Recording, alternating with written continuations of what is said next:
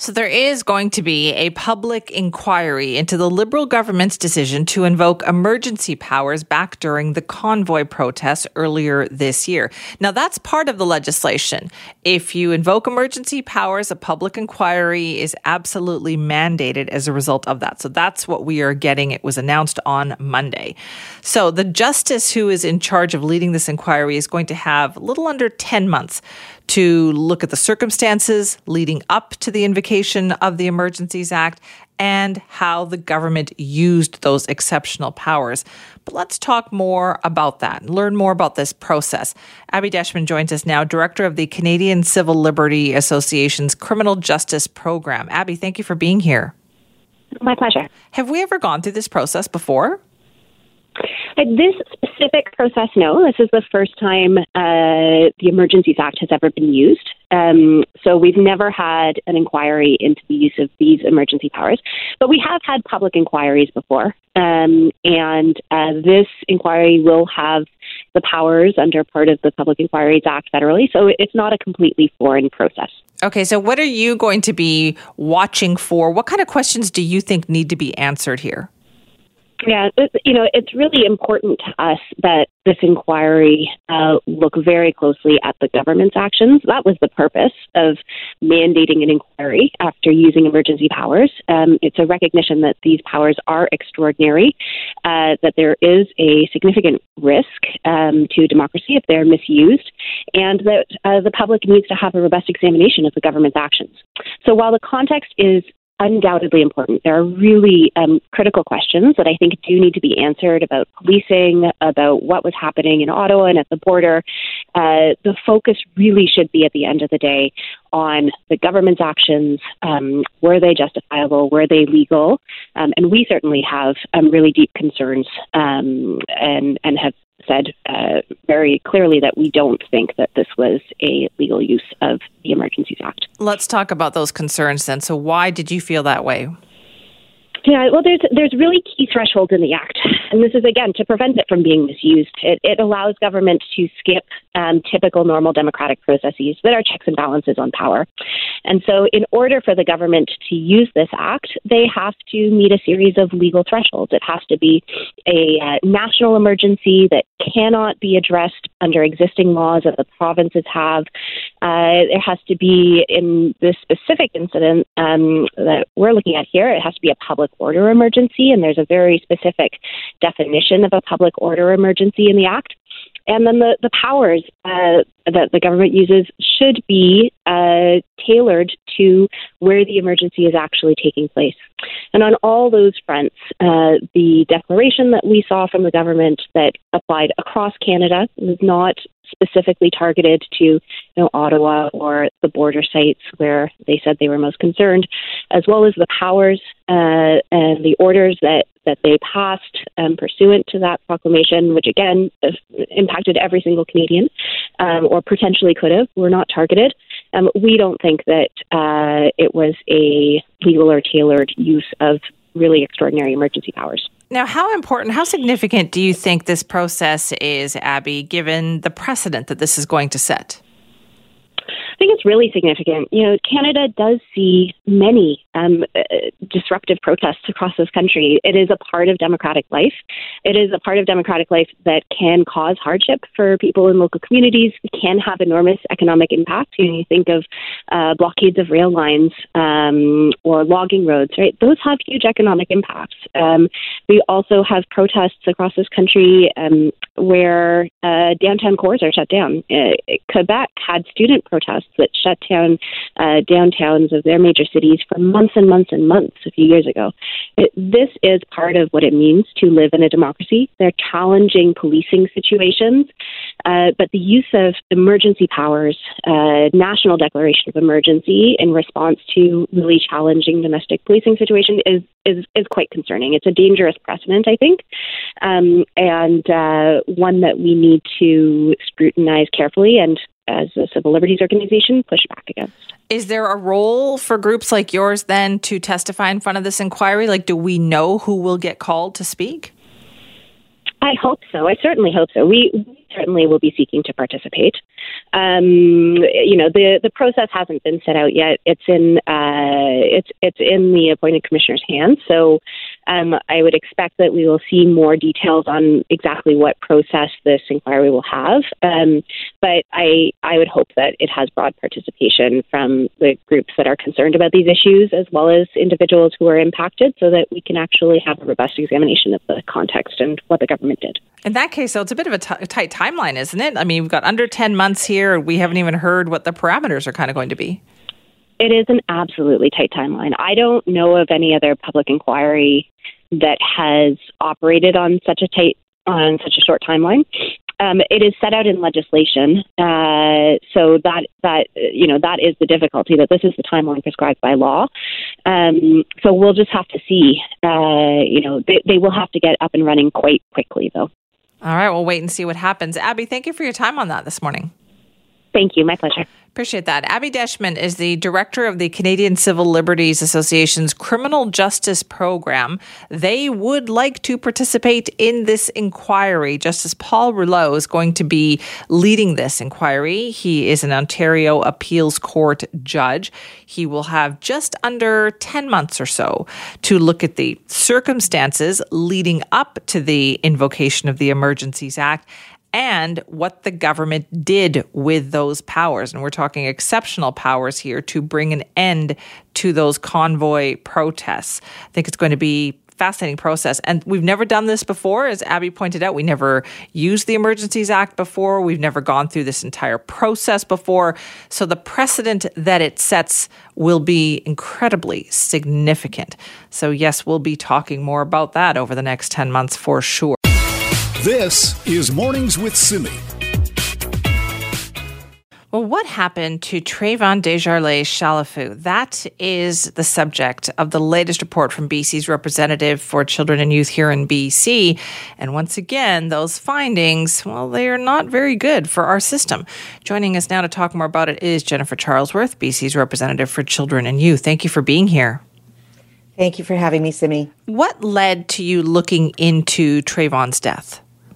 Well, let's just be clear. We haven't, we have looked into Traevon's death, but it was not us that has released a report. It was related to the Globe and Mail articles that this has come up to people's awareness. We have completed a review, but we actually have to wait until the coroner has completed her work and made a determination as, as to her inquest as to whether we go further into an investigation. So I actually can't comment on Traevon's situation um, because of confidentiality and respect for his family. But the Globe and Mail raised concerns about the broader residential care system. So that's a better topic for conversation. Right. So that's definitely something that you do and have looked into. And I guess what I wonder is, you know, it feels like we've been talking about this forever. Are we not seeing improvements in that system? Well, it's a very interesting situation and complex. So it's not that we aren't seeing improvements, it's that the context has changed dramatically for us. So, whatever improvements were being put in place, the challenges that we're facing are outstripping the pace of our improvements. So, first of all, the ministry is actually doing a very significant overhaul, if you will, uh, creating a new model for specialized care services. But that's going to take a little while to roll out. In the meantime, there are a number of things happening. First, let's talk about the children. There are fewer children in care, which is a good thing. But those who are in care typically have much more complex needs mental health, substance use, a history of trauma, lots of things going on in their lives. At the same time, as we all know, we're facing a housing crisis, labor and skills shortages, trying to find staff to, to support these young people in the homes is difficult. We've got uh, difficulties throughout the entire province. It's not just focused on an Indigenous organization or in one particular part of the province. What we're seeing now is because of the the complexity of the needs, the housing crisis and cost of housing, and the difficulty finding staff that are qualified and capable of dealing with these very high needs, we're seeing a very difficult situation that is unprecedented for us. Is there a way that you would recommend, like to put something in place or systems in place? Do we need more checks and balances? Like, how do we how do we keep an eye on these situations? I definitely think we need more checks and balances because, of course, the ministry and uh, agencies are experiencing the challenge of fewer staff, more higher caseloads or higher complexity in caseloads. So, being able to do those typical checks and balances of visiting with young people, hearing how they're doing, checking the resource, that's important. I think it's also really important that we hold those who are providing the care to our most vulnerable children, those uh, residential service operators, um, to a very high standard to ensure that they are meeting a threshold of high quality care.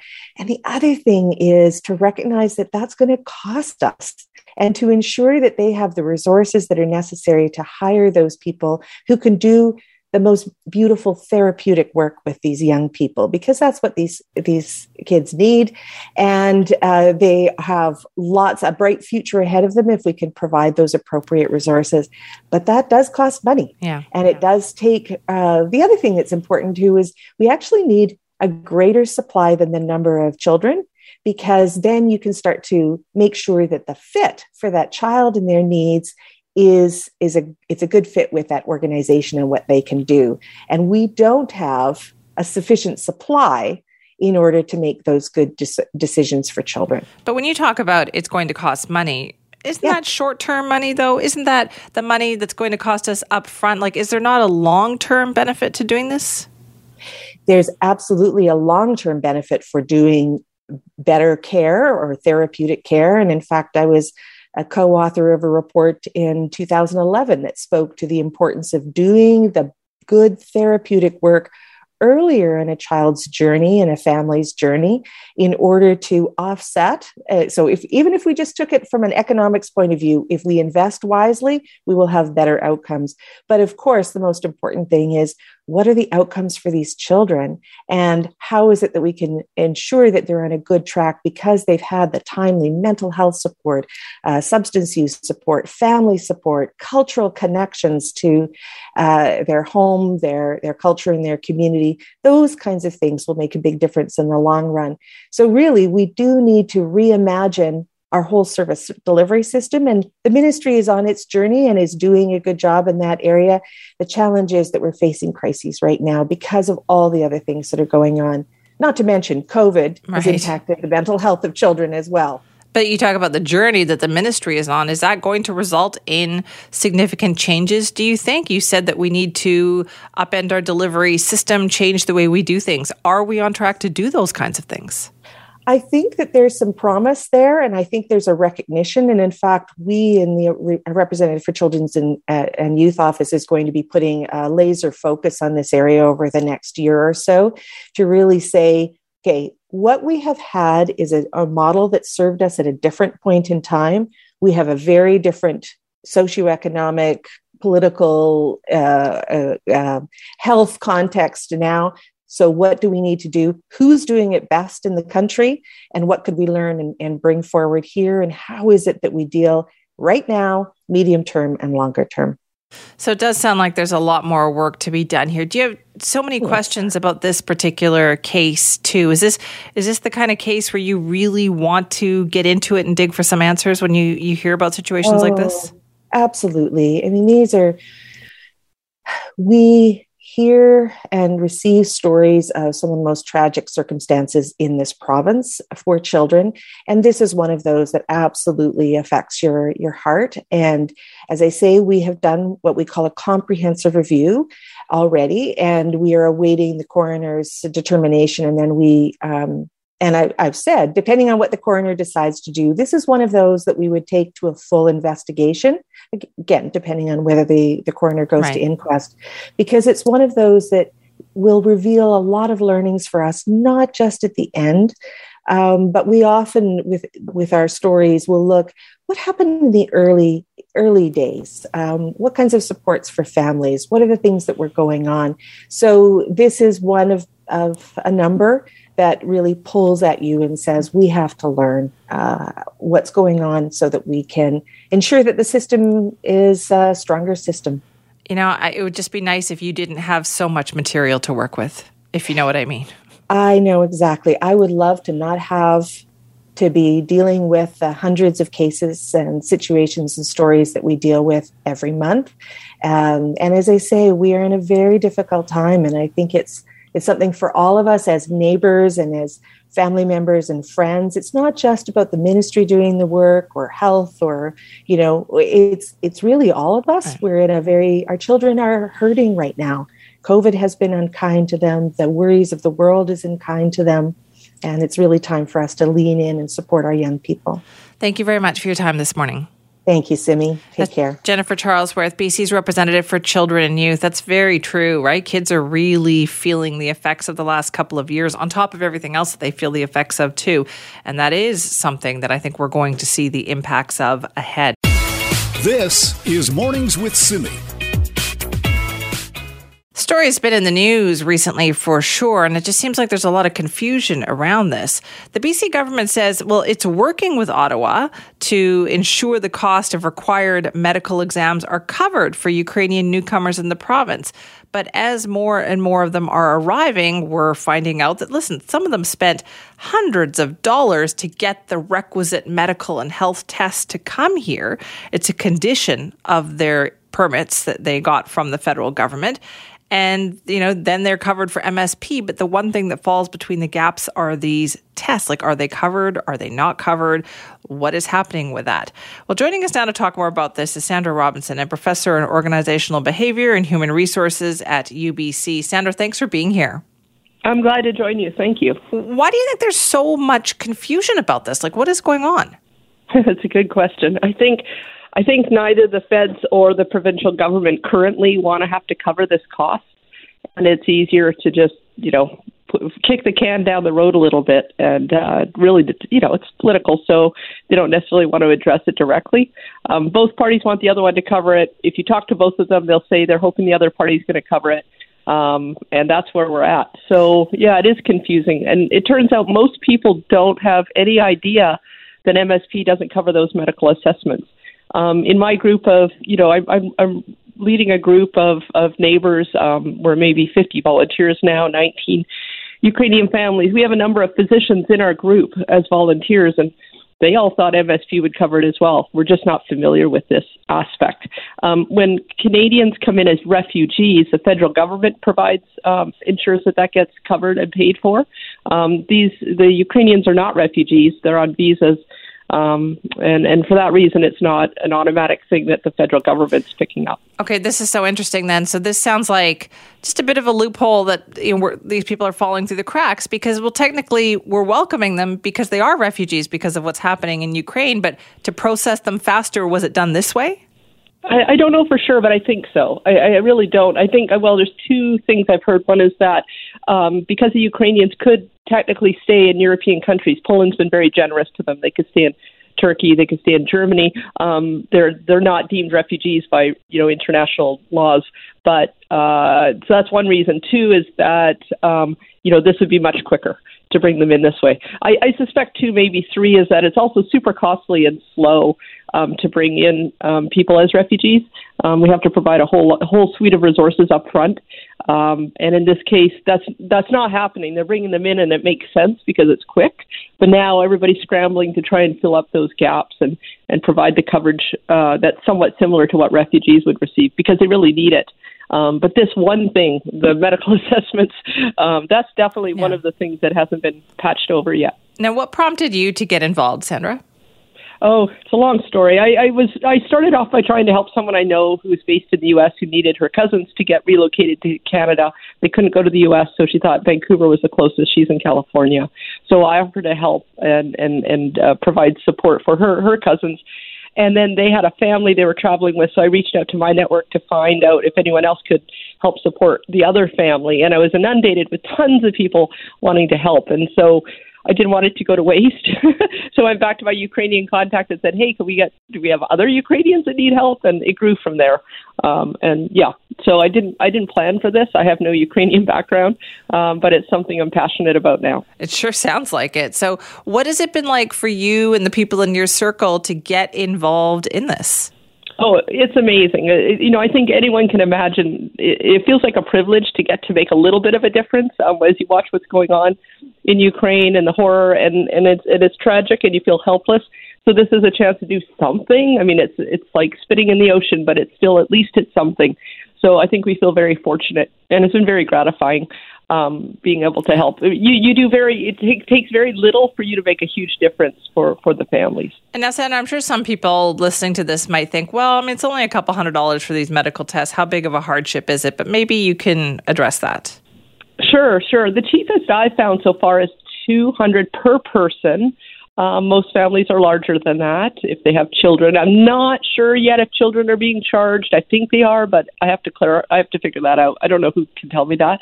Um, and then also there's extra fees that the doctors char- have to charge. You know, the cost of X-rays, blood work. Those are fixed costs that are coming out of the labs. So it can run up to $400. Uh, that might not sound lo- a lot for some families, but for Ukrainians, that would be huge because even those that are, some are working remotely, some have some savings, it really doesn't go far at all. At all. I mean, they come and look at our groceries and they're, I mean, we do, we get shocked too, but they're really shocked. Our prices can be five times higher than what they're familiar with. Um, our transit is 10 times higher. It's just a very different currency and it doesn't yeah. transfer well. So even those that might have some means, it's still, it's a huge amount of money for them. Yeah, and if we're going to help, let's help, right? Sandra, thank you so yeah, much exactly. for your time.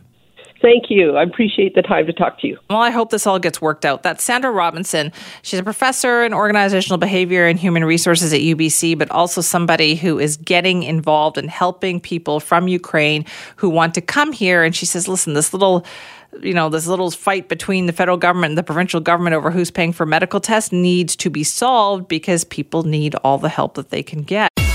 This is Mornings with Simi. Well, mayors from some of BC's biggest communities say they need help. They have sent a letter to the Attorney General saying they need solutions to the increase in property crimes and issues that they are dealing with. And they want to know what's going to be done about the repeat offenders causing these issues. Well, let's find out. Joining us now, David Eby, Attorney General and Minister responsible for housing. Good morning. Thank you for being here. Good morning. Thanks for having me. So let's talk about this issue. You got this letter from the mayors, and they say they need help. So, what is the response to that? Yeah, I met with the mayors in December, and they were outlining some of their concerns about what they're seeing, especially in downtown cores and their community.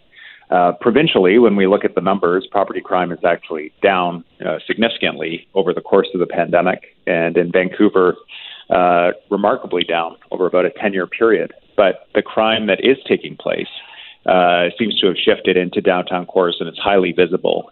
And not only that, it appears to be concentrated among a relatively small number of people. Uh, obviously, mental health and addiction are major factors um, uh, that that are driving people to commit these property crimes, and it's just incredibly frustrating for the mayors and for residents to see this highly visible disorder and uh, and chaos in some communities uh, and want answers. And so, uh, what we've been doing, what I asked them to do was to write, uh, to put together their um, information about what was happening in their communities. That was the content of the letter. Uh, and we're working together on how to respond to this. The province has complex care, which is 500 new beds for people with serious mental health and addiction issues that are opening across the province. That'll be part of the solution without a doubt, but I suspect it's not the whole answer. And so we're working with, uh, we've been meeting with Vancouver Police. Uh, the Minister for Public Safety has been meeting with the RCMP. Uh, and uh, we're working with the mayors to identify ways to interrupt these cycles of offending for these really um, prolific offenders. Yeah, so if we know that, that it, obviously it is highly visible, we all see it. So if we know if it's a downtown core, we know where it's happening, we know how it's happening, and why it's happening. Can we not target these areas very specifically? Like, how long does it take for us to do that? Yeah, and and and so I mean, not only that, we know who it is. you know, I mean, yeah. there's uh, the police uh, will tell you they they know many of these offenders by name. Uh, and so we're working within two frameworks. One is the federal criminal law framework, and and uh, the court and the federal government have been clear that um, prison is not going to be an answer. It's not available for people struggling with serious mental health and addiction issues. We have a decision out of the Supreme Court of Canada. We have Bill C 75 out of Ottawa about administration of justice offences. This is where people are breaching the conditions that they're released on that, uh, that frankly they're just not going to go to jail the way that they used to under this federal system. And so provincially, our opportunity is uh, to find ways to provide the services and uh, which includes uh, hospitalization for people who are profoundly ill, uh, drug treatment, housing, and opportunities for courts uh, to sentence people to these kinds of uh, these kinds of treatments so that they can get healthy uh, and they can interrupt that cycle of offending. And we've seen progress on those kinds of things. So that's the opportunity I think that's there. Obviously, local governments are looking at things like increasing uh, policing in areas that are particularly affected um, uh, which they uh, they should do to respond to these kinds of things. But policing and jail um, is not going to be the answer to this for these people who are quite sick. Is this a side effect then of that Bill C seventy five that wasn't anticipated? Uh, I don't know if it wasn't anticipated. Um, I think it, uh, the bill is uh, is working as intended in the sense that um, uh, you know when you sentence somebody. Uh, or when you give somebody a condition as a judge to uh, to be in the community and to abstain from uh, using drugs or alcohol, the person has a serious uh, addiction issue.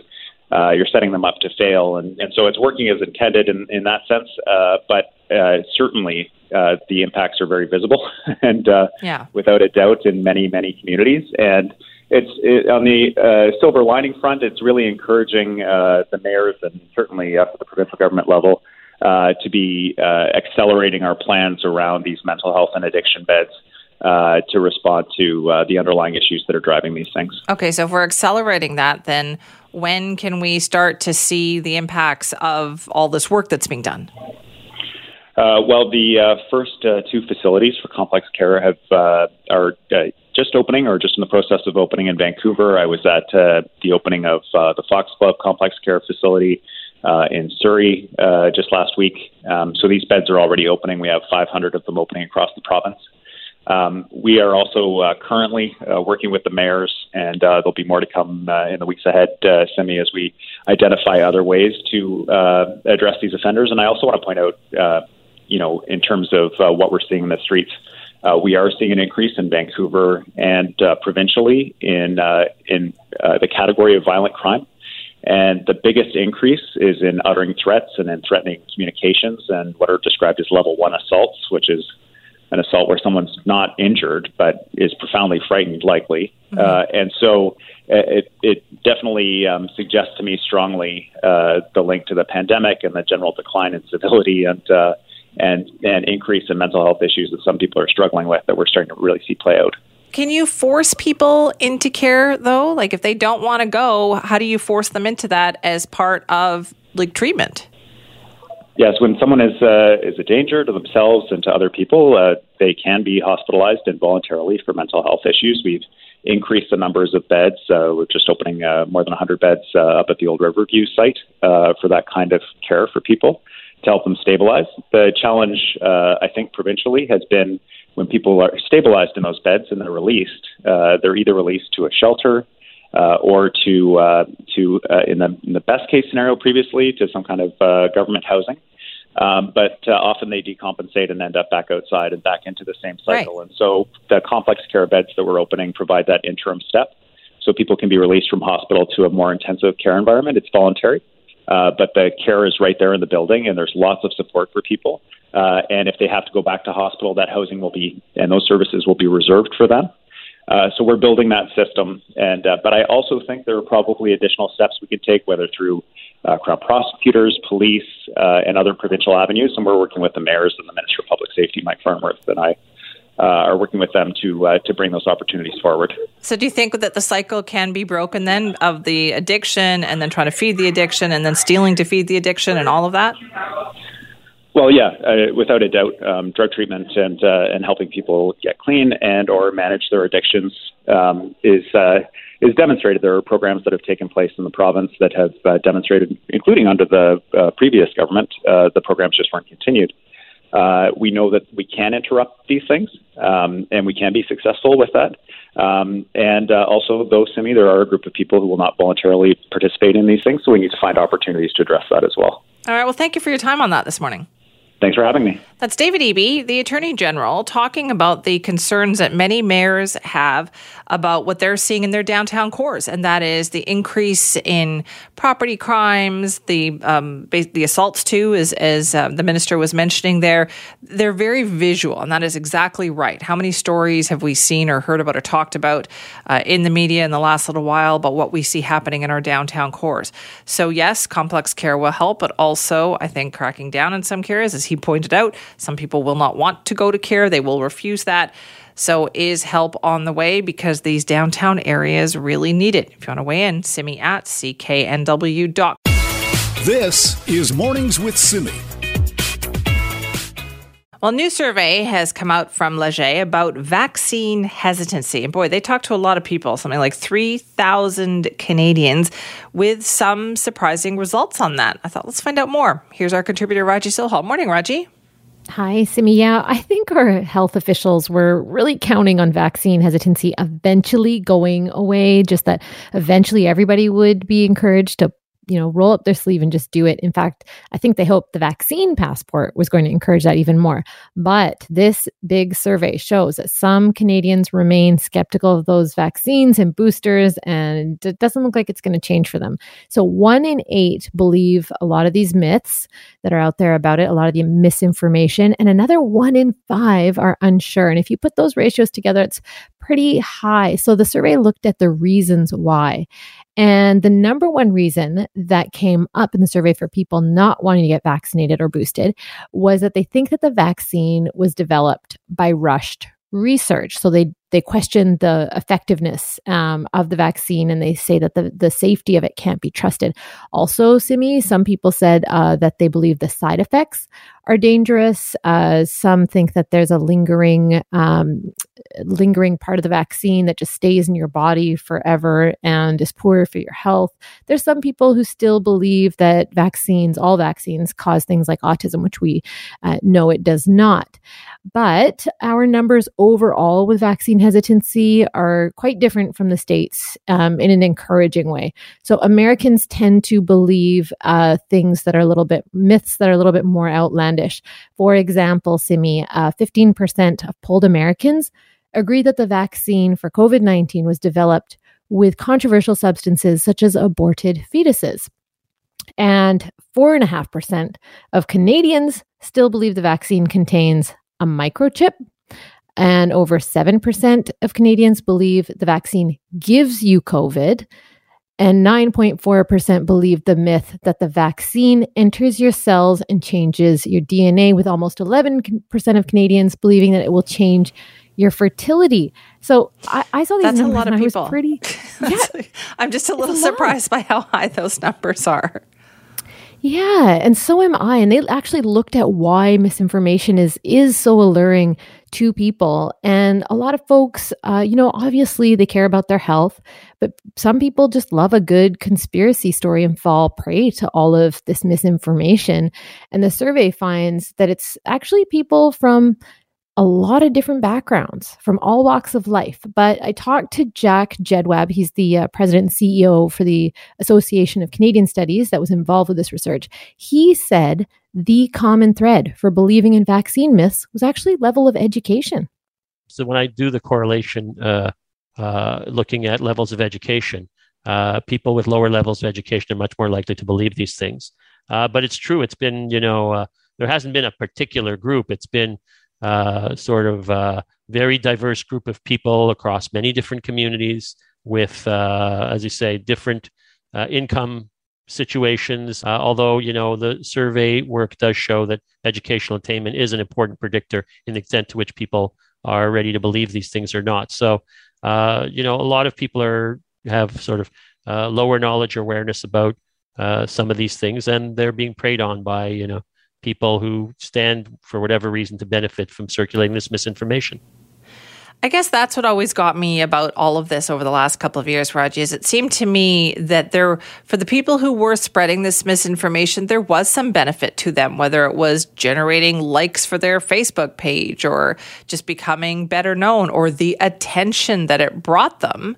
Some, some yeah. people might have genuinely had some concerns, but the people who were out there like actively spreading this misinformation also seemed like they were benefiting from it. Yeah, definitely. We saw a lot of, uh, you know, huge media personalities, especially in the States, emerge in the pandemic because of the misinformation that they were spreading. We, you know, that they gained millions of followers through doing that. And I wondered at home here in Canada and in the province what the government could have done differently about their health messaging or handled differently in the pandemic in general so that there was more trust for the information that they put out too because our government made some missteps i think you know and you look at uh, government mistrust it saw some major peaks during the pandemic. Look at the trucker protests right? But also look at uh, our own province's mishandling of testing uh, when we didn't have enough testing available. What about masks? You know, there are other places, uh, even in the states, there were states uh, and counties that the government provided masks to everybody. Um, and we were told to mask up, but not everyone was provided those masks. So I just think that there were some things that didn't line up that could have lined up in terms of educating people to create that trust with Canadians so that they would believe the information that the government and public health officers had to share about the pandemic. I do wonder if we've learned anything from that though you know like if the next time uh, god forbid that it was the next time but if this were to happen again and we needed to have this kind of public information campaign have we learned from this process it's a great question. Uh, I mean, our government, public health officers were put in a position where they had to act so quickly. Yeah, exactly. They had to be nimble about things changing on a dime. And uh, a huge responsibility. So I don't know if we can say that we've learned anything and we'll do anything differently going forward. Um, but I think that we have we have this example that we can lean on if they so choose to. But we just also don't know what the future holds for different viruses. We don't know what uh, so requirements would be out there for restrictions and that kind of thing. Well, so true. Raji, thank you for that. Thanks.